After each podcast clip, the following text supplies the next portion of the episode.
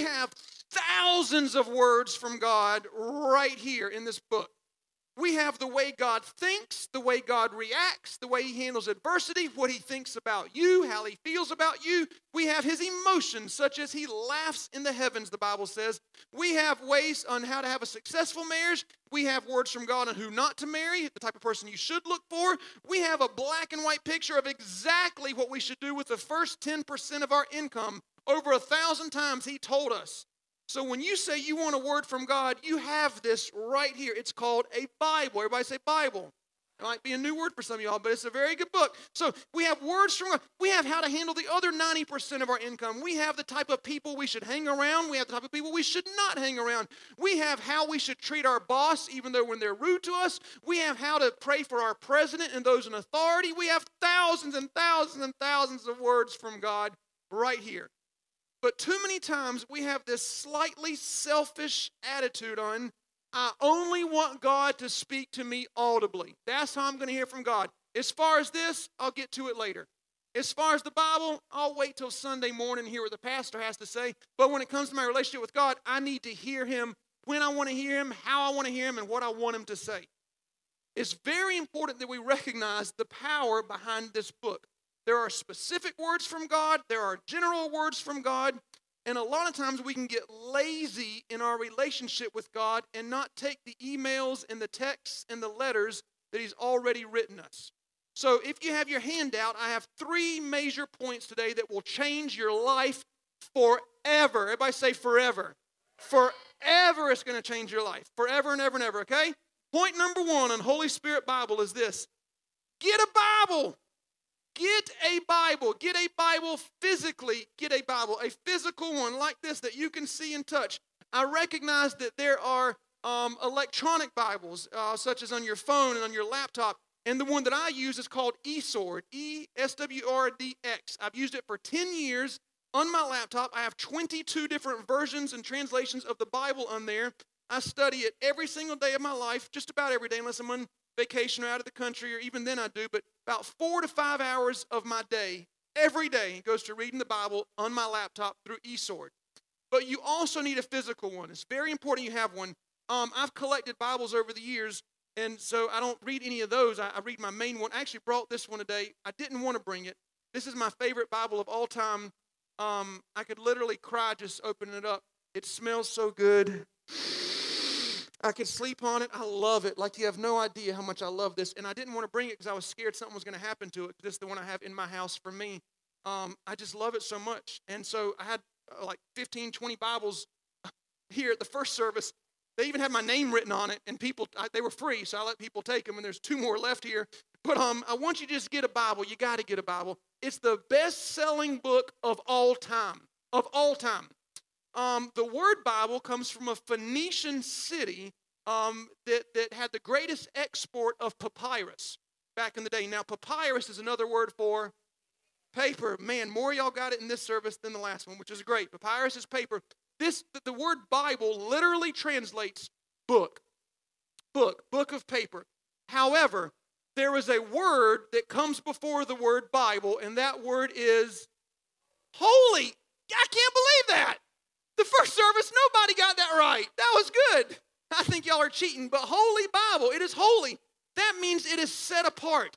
It is different from all other books. It belongs to God. It is God. It's from God. This is His Word. There is no other Bible like it, no other book like it in the entire universe. There's something else that you possess right now that's holy. It's the tithe. Uh, the tithe is set apart, it belongs to God. Now, just as I would never burn a Bible, in the same way, I would never spend the tithe on anything but bringing it to the local storehouse because it's holy, it's set apart. Um, it belong. It is from God. There's power behind this. So on your handouts, I've given you three different types of Bibles that I'm going to teach you about in point number one. Okay, there's the literal translation Bible. The literal translation is word for word translation. Now, for those of you that don't know, the, the, the original New Testament was written in Greek. The original Old Testament was written in Hebrew. Okay, a literal translation Bible like the King James Version, the um, English Standard Version, the Amplified, which is my favorite. If I was on a deserted island and didn't have any electricity or internet, I would get an Amplified, would be the only Bible. If I could take one book with me, it'd be the Amplified Bible. However, it's hard to understand a literal translation because we don't talk like they did when they originally wrote the Greek New Testament and the Hebrew Old Testament. We don't talk like that. So when it's translated word for word, it can be sometimes hard to understand. So it's good for personalities who like to study. That's what that's good for, okay? Second one is a literal is a dynamic translation. A dynamic translation is phrase for phrase.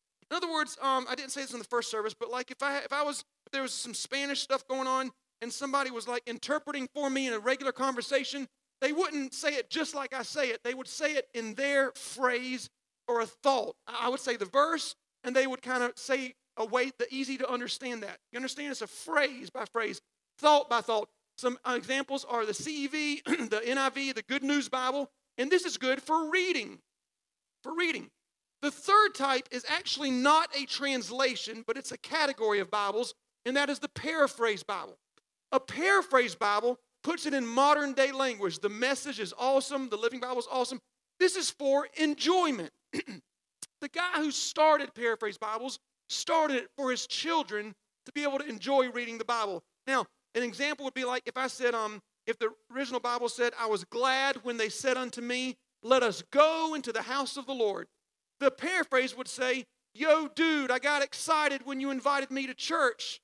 That's exactly what it would say. Exactly. It's paraphrasing it, okay?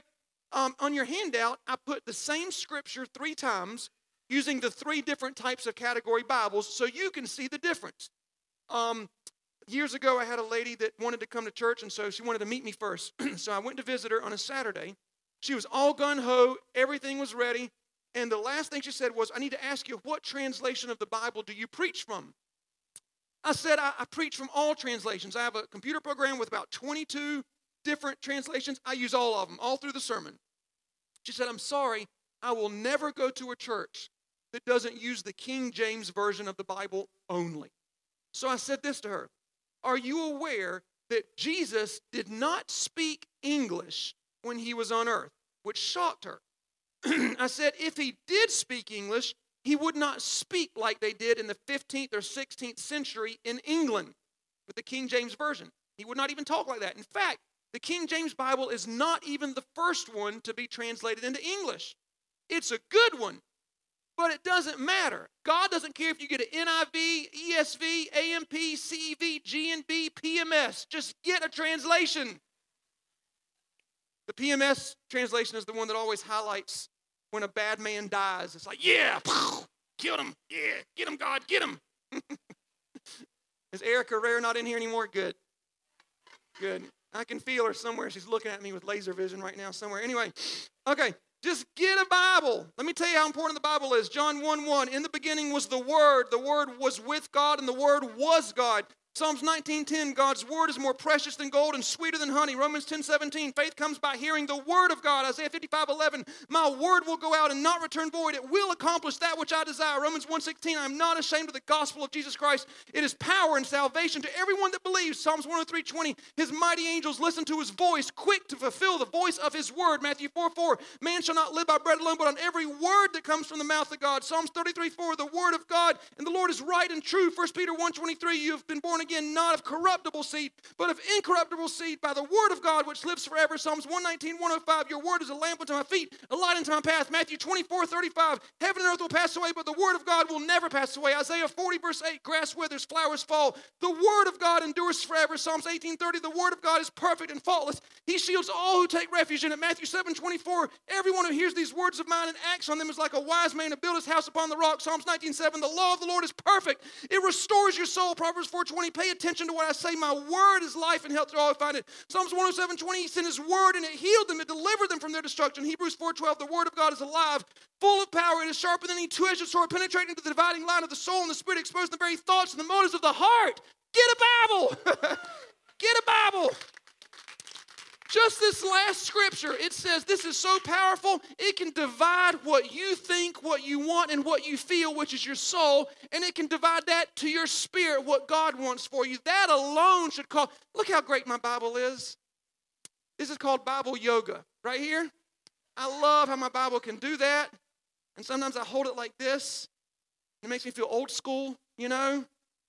And then sometimes I hold it like this. It makes me feel very reverentful. I just love it. I just love it. Sometimes I sleep on it and hoping that somehow I get something from it in the middle of the night. I love this. I just love it. I can't even tell you.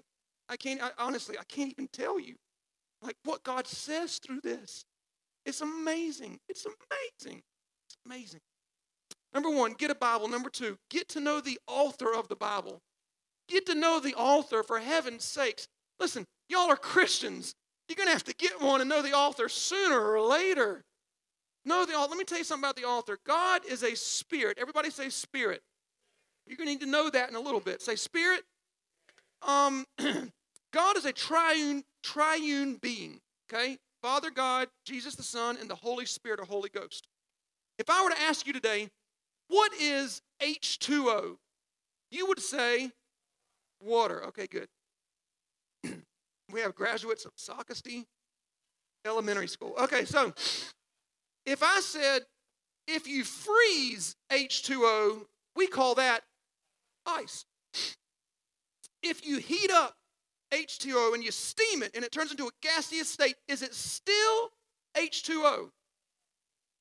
What's the liquid called? Water. So if it's water or it's ice or it's steam, it's still H2O. God the Father, God the Son, God the Holy Spirit. It's all God. You got to know that about the author. It's all God. In fact, the Word became flesh. The very beginning was the Word. The very end will be the Word. It's all God. You understand? Whether you freeze it, whether you solidify it, whether it's steamed, it's all H2O, it's all three. It's all God. You got to view Him like that in all three. Here's why.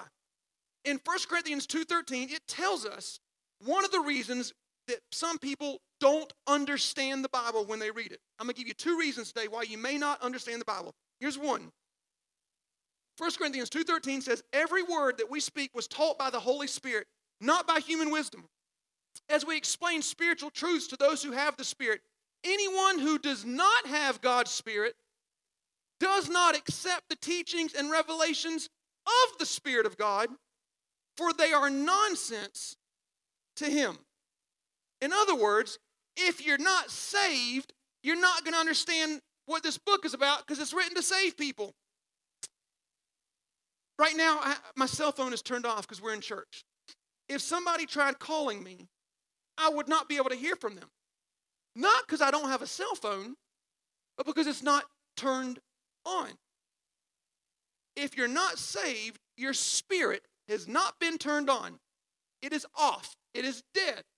The Bible says once you accept Jesus as your Lord and Savior, the same spirit that raised Christ from the dead is the same spirit that dwells in you.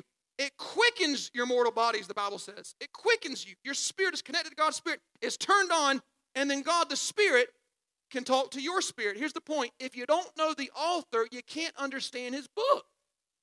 That's why you have some of the most brilliant minds in the world that don't understand all of this book because they're not saved. It's not human wisdom, it's our spirit. Remember last week I taught you how you're a spirit and you have some human experiences? You're not a human, you're a spirit and you get some human experiences. Sometimes we think we're a human and every now and then we experience something spiritual. No, you're spirits. And you have a human body and you experience some human stuff every now and then, okay? This is very, very important. Watch this. The Bible is a spiritual book written by a spiritual being to spiritual beings. It's Really important. And I think that once you get this, like you're going to be so excited when you leave here once you get it. Um, the Bible is a spiritual book. It's written by a spiritual being to spiritual beings. In other words, we have God's autobiography, not his biography. We have his autobiography. We have an encyclopedia of the creator of the universe. Let me ask you a question. You know the song, um, I Just Called to Say I Love You? Y'all know? Hold on. Do I need to play it? You know. Y'all know the song? I'll give you a hint. Who wrote it? Okay? But he's blind. He's blind. I have the sheet music to that song at home. It says Stevie Wonder wrote it. I don't know if I can imagine this blind man pulling out a pen and paper and drawing a treble clef and a bass clef and putting notes in it and writing the words? That seems unusual to me. Did Stevie Wonder write the song? Oh, I see. Stevie Wonder wrote it, but somebody else penned it. Right? Somebody else penned it. This book has one author. Now, between 39 and 44 men or so penned it, but there's one author. Who wrote the book of Genesis? God. Who wrote the book of Revelation? God. Who wrote Joshua? God. Who wrote Matthew? God. Now, another person penned it, but God wrote it. Is God a spirit? Who wrote the Bible? Is God a spirit? Who wrote the Bible? I need to hear everybody. Is God a spirit? Who wrote the Bible? Is God a spirit? Who wrote the Bible? And God's a spirit. This is the only book in the universe written by a spirit. Two spirits. You won't find another one like it ever. You can possess a book for $49.99 that was written by the Spirit that created the universe. And you can read it anytime you want to. Doesn't that amaze you? Let me tell you why this is important. Because if you deny the inerrancy or the perfection or the infallibility of the Bible, you've also denied that it came from God. If you deny that this book is perfect, the second you say, you know what, that contradicts itself, and I don't know if I believe what they say about sex and marriage and um, relationships and money. I don't know if I like that part about money. And this part, I'm sure of. When you do that, you know what you've just done? You've just, done, you just said, well, this wasn't written by God. It's fallible. There's something wrong with it. Not written by God. The second you deny that this is perfect is the second you've also denied it was not written by God. Because God is perfect, and this is the holy Bible. This is so much more exciting than I think y'all are. Look at my Bible yoga. See, it can do that. Y'all, this is what I call Bible sub. See, y'all can't do that. I just, I love it. I just eat it. You know, the first thing Satan did was, is he tried to get, he did accomplish this. He tried to get Adam and Eve to doubt that God said it. That didn't come from God. It didn't come from God. They thought it didn't. Maybe, maybe it did. The second they thought that God didn't say it, they became God, kicked him off his throne, and said, We're going to decide what is right and wrong morally. The minute that you think you can judge this, you don't judge this. This judges you. you can't say this is right and wrong. This judges you to say if you're doing right and wrong. And the minute that you think you can judge this, you've become God. You're just, that's why that's why that's why Satan got dominion of the earth because he talked Adam and Eve into believing God didn't say it. The minute they thought, okay, God didn't say it, Satan became their God because they believed what Satan said, and Satan had rule of the world. They gave him, do you want Satan to have dominion over your household?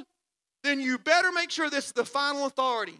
Do you want Satan to have dominion over your relationships? You better make sure this is the final authority. You want Satan to have dominion over your bank account? You better make sure this is the final authority. This is the holy Bible. It don't get any better than this right here. Nothing is as good as this. No movie, no Twilight novel about stinking vampires. None of that. I got vampire teeth right here. One day when I get some money, I'm going to file those things down. Okay, so here, let me tell you something else. I've heard somebody say this to me. They said, John Paul, it's scientifically impossible for a man to live in a fish for three days. How many of you Christians, by show of hand, believe that it is scientifically impossible for a man to live inside of a fish for three days? You're absolutely right. It is scientifically impossible for a man to live in a fish for three days. It's also scientifically impossible for a sea to part and two million people walk across on dry land. It's also scientifically impossible for ravens to bring a man food three times a day for two years. It's also scientifically impossible for a virgin to give birth to a child. It's also scientifically impossible for a man to outrun a horse for 16 miles. It's also scientifically impossible for a man to be in one city in the blink of an eye be in another city. It's also scientifically impossible for a fish to swallow a gold coin and then bite the very hook that Peter puts inside there when Jesus told him to put inside there. It's also scientifically impossible for a child to be raised from the dead after three days. That doesn't prove this isn't true. It proves we serve a supernatural God. It proves that God's behind all this. Uh, it's not it's not scientifically. You're right. He created science. If my God is subject to his creation, he's not a God worth serving. If God is subject to gravity and he created gravity and he can't make a man walk on water, if God can't defy the very thing he created, why should I worship him? He owns gravity. He can tell gravity when to turn on and when to turn off. He created the sun, He stopped it in the sky for Joshua. That is scientifically impossible, and thank God it is, because that means I serve a supernatural God. This book is way cooler than you think. Stop the sun for Joshua? Man, you can't get that in any Marvel movie. You can't see Iron Man do that. Iron Man, I wish Mark were in this. He was in the first service. Iron, where's the camera? Iron Man can't stop the sun, buddy. okay, Last point. This is the longest sermon of the year, so, so hang out with me a little bit. Number one, get a Bible. Number two, get to know the author of the Bible. Number three, read your Bible. read it. You're Christians, you're going to have to read it sooner or later. You might as well do it now. Read the Bible. I wonder if, if I was to take your cell phone from you right now and I looked at the texts and the emails you got in the past week, how many of those came from people that you don't even like? And don't raise your hand if they're sitting next to you or anything like that, because we'll be all dealing with offense and stuff like that. I bet that you opened up that text or that email, and I bet you read it from that yo yo you don't even care about. And you probably responded to it too. How much easier is it just open this? Oh, the joys of those who do not follow the advice of the wicked, or stand around with sinners or join with the mockers, but they delight in the law of the Lord, meditating on it day and night. They're like trees planted in the riverbank, bearing fruit every season. Their leaves never wither. They prosper in all they do. Man, that's better than any text I've gotten from any of y'all this week. This is, I mean, this is just amazing. Oh, that was such a good one right there. Tainted wealth has no lasting value, but right living can save your life. The Lord will not let the godly go hungry. Lazy people are soon poor. Hard workers get rich. The godly are showered with blessings. I just can't even I just can't even tell you how amazing this is. Read your Bible. So what I want to do is for the next 10 minutes, then I'll done, I want to I want to teach you how to exegete the scripture. The word exegesis, E X E G E S I S, I spend about 20 to 25 hours doing this every week so that I can give it to you on Sunday morning. To exegete, there's a Bible college class we have on it actually.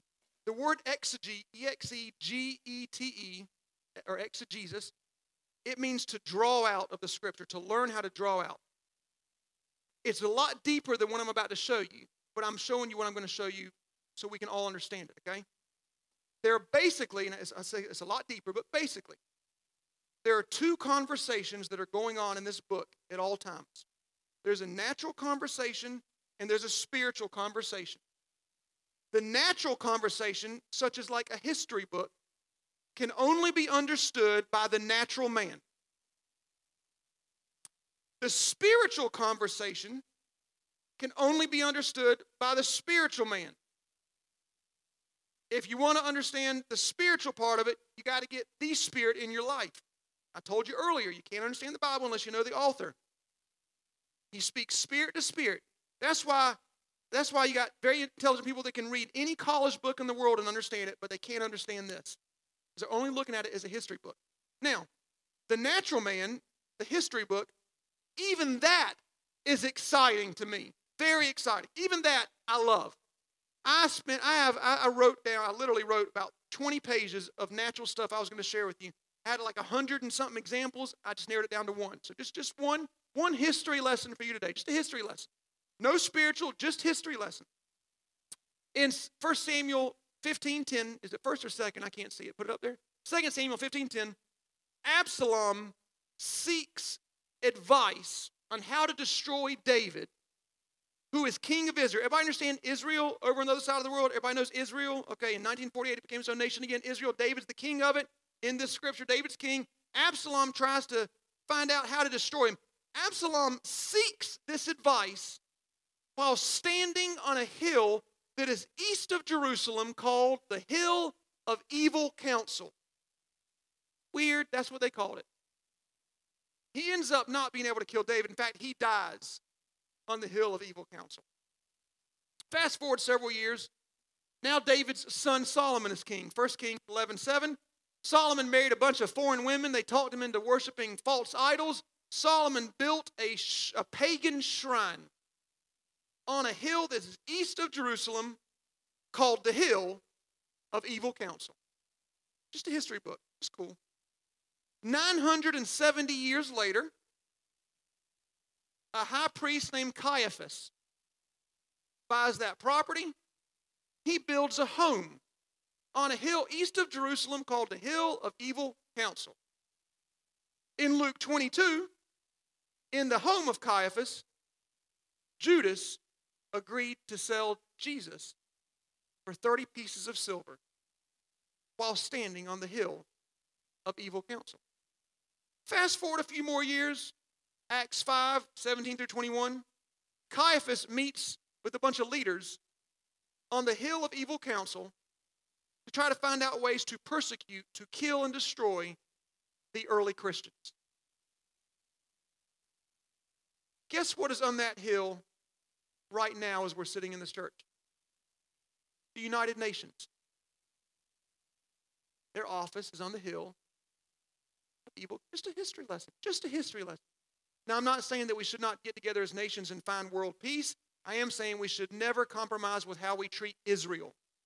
God's chosen people on the hill of evil counsel. Just, just, just, I had so many I could have showed you. That's just one natural man history lesson.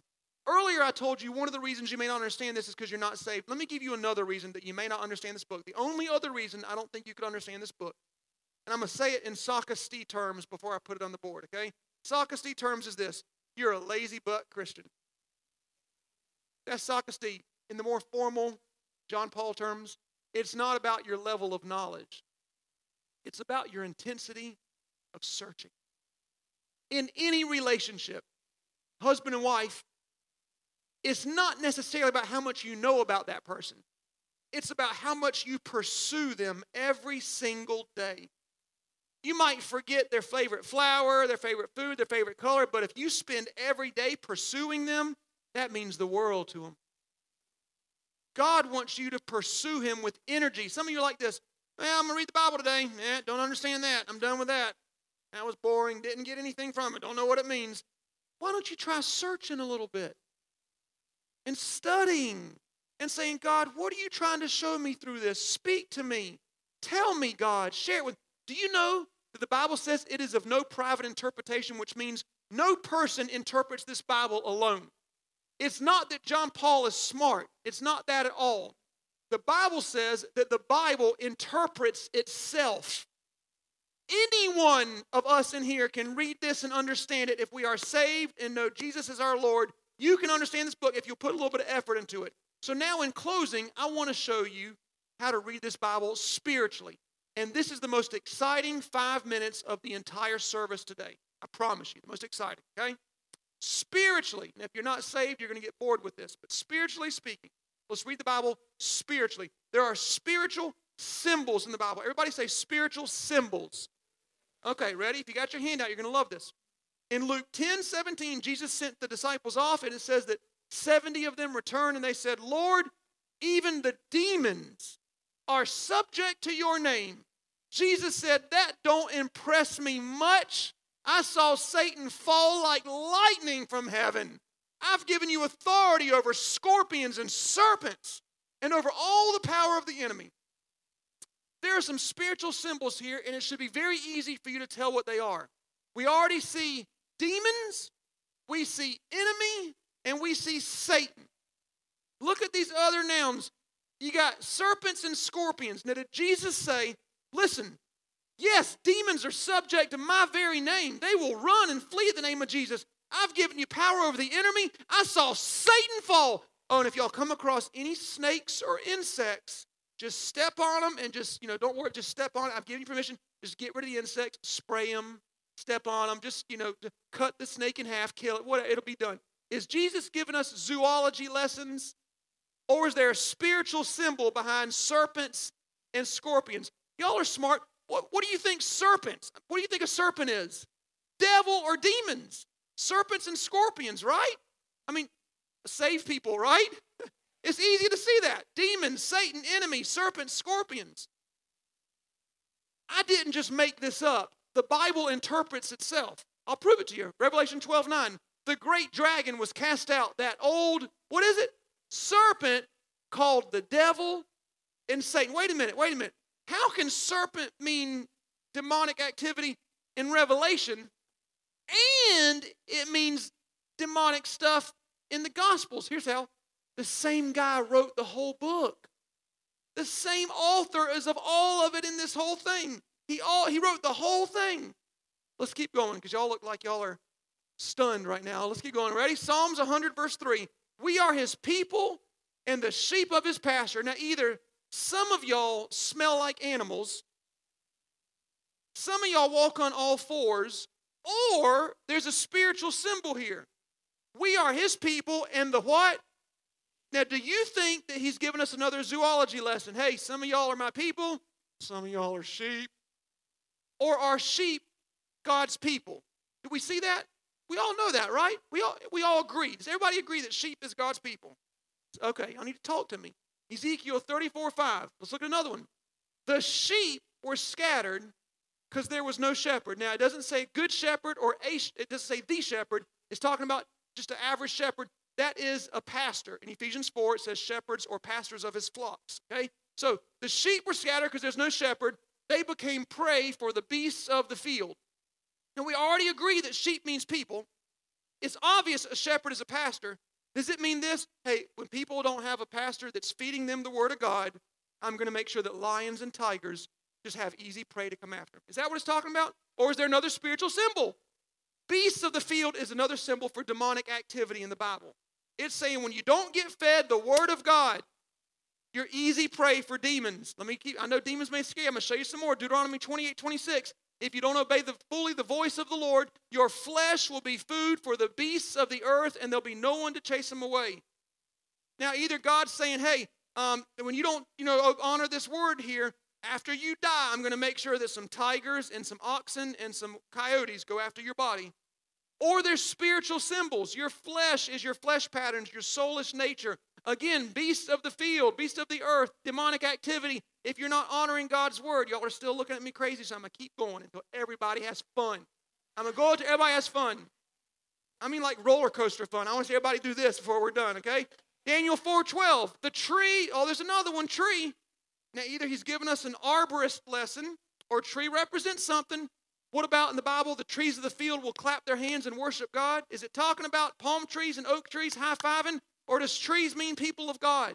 I just read you in here Psalms 1 1. If you meditate on God's word, you're like a tree that's planted by the water producing fruit every season. Okay, tree. Say, I'm a tree. Say, I'm a sheep.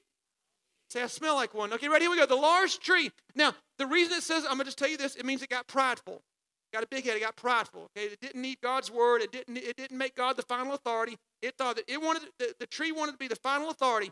So it says the tree grew large, and beasts of the field rested in its shade. Verse 14, the angel said, Here's how you handle it cut down the tree, chop off the branches, drive the beasts away.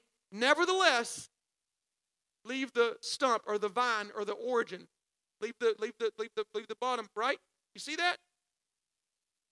Branches, tree. What, what's up with that? Why, why are we, what, what, what, how do I know that we're branches? John 15, 5, Jesus said, I am the vine, you're the branches. If you remain in me and my words remain in you, you'll bear much fruit. If you don't remain in me, my words don't remain in you, you're like a branch that will be pruned and thrown into the fire. Bam! What's that guy that does the, cooks? Bam! Like that. What's his name? Emeril Lagasse. That right? Bam! That's my new thing now. I'm starting now. Bam! That's it. Man, this is this book is so I love it so much. Oh my gosh, I love it. It's so exciting. It is so exciting. Oh, I love it. I just love it. Okay. Almost done. Almost done. Serpent, we already all agreed, serpent's the devil, right? We saw it in Revelation. The same guy that wrote Revelation wrote the rest of them. Where's another place in the Bible that you can think of where the serpent was the devil? Gen- uh, let's look and see. Genesis 3 1. Now the serpent was more cunning than any beast of the field which the Lord God made. Do you see it? Do you see it? Either it says the snake was smarter than the wild animals, or it says the devil was smarter than the wild animals, or it says the devil is the most cunning demon that there is. Bam! this is great. This is so. Do you have any idea this is better than Star? Okay, this is a really great book. It's so good. It's so good. I want y'all to be excited, so I'm doing one more. This don't excite you, I'm leaving. Let's say you're the devil and you already manipulated the Word of God and you talked Adam and Eve into making you boss. Because Satan said something, it's not God. God said something, they agreed with Satan. So Satan became had dominion over the earth. For a few thousand years, you've had dominion over the earth, and then all of a sudden you hear that the Son of God shows up. Second man, Son of God, they called him. Son of Adam, Son of God. Jesus is on the earth, and man, you don't want him to take over dominion. You want to keep it. You don't want him taking the keys to death, hell, and the grave. You want to be in charge. You're the devil. When you go after the Son of God, do you go by yourself or do you take every demon power in the universe with you? Let's see what the devil did.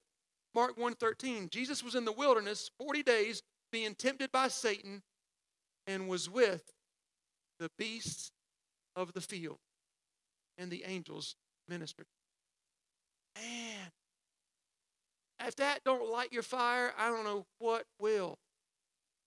Now, either God just said, hey, the devil was after Jesus and there were some dogs and some tigers, you know, monkeys. Or for 40 days, Jesus had the devil and every demon after him. You know that Satan wasn't there just three times. Satan tempted him three times, but Satan was there all 40 days, if you read your Bible. All 40 days. This is amazing. This is the heart of God. Tell me if you see some type of cohesive string that's running through the whole book. Okay? There's a there's a cohesiveness that is so it's, it's one in 18 i think it's like one in 18 to the 32nd power as cohesive as this book is okay watch this here we go exodus 22 45 29 45 i will dwell among them and i will be their god leviticus 26 45 remember that i brought them out of bondage that i might be their god Ezekiel 14 11, no longer stray from me. Be my people, and I will be your God. Zechariah 8 8, I will bring them back, and they shall be my people, and I will be their God. Jeremiah 7 23, obey my voice, and I will be your God, and you will be my people. Hebrews 8:10 I will put my laws into their minds and on their hearts and I will be their God and they shall be my people. Leviticus 26:12 I will walk among you and be your God and you shall be my people. Ezekiel 37 23, I will deliver them from their sins and cleanse them. They will be my people and I will be their God. Exodus 6 7, I will take you as my own people. I will be your God. Joel 3 17, there's no other Savior besides me. I am the Lord your God. Isaiah 49 26, all of mankind will know that I, the Lord, am your Savior, your Redeemer, and your God. Jeremiah 30 22, I will be, you will be my people and I will be your God. Genesis 17 8, I will give you the land and I will be your God. 2 Corinthians 6 16, I will dwell among them. I will be their God, and they shall be my people. Ezekiel 11 20, they may put when we walk in my ways, and will be my people, and I shall be their God. Jeremiah 31 33, I will put my law within them, and I will be their God, and they shall be my people. Revelation 21 3, I heard a loud voice from the very throne of heaven that said, Behold, God is among them. They shall be his people, and he will be their God. Man.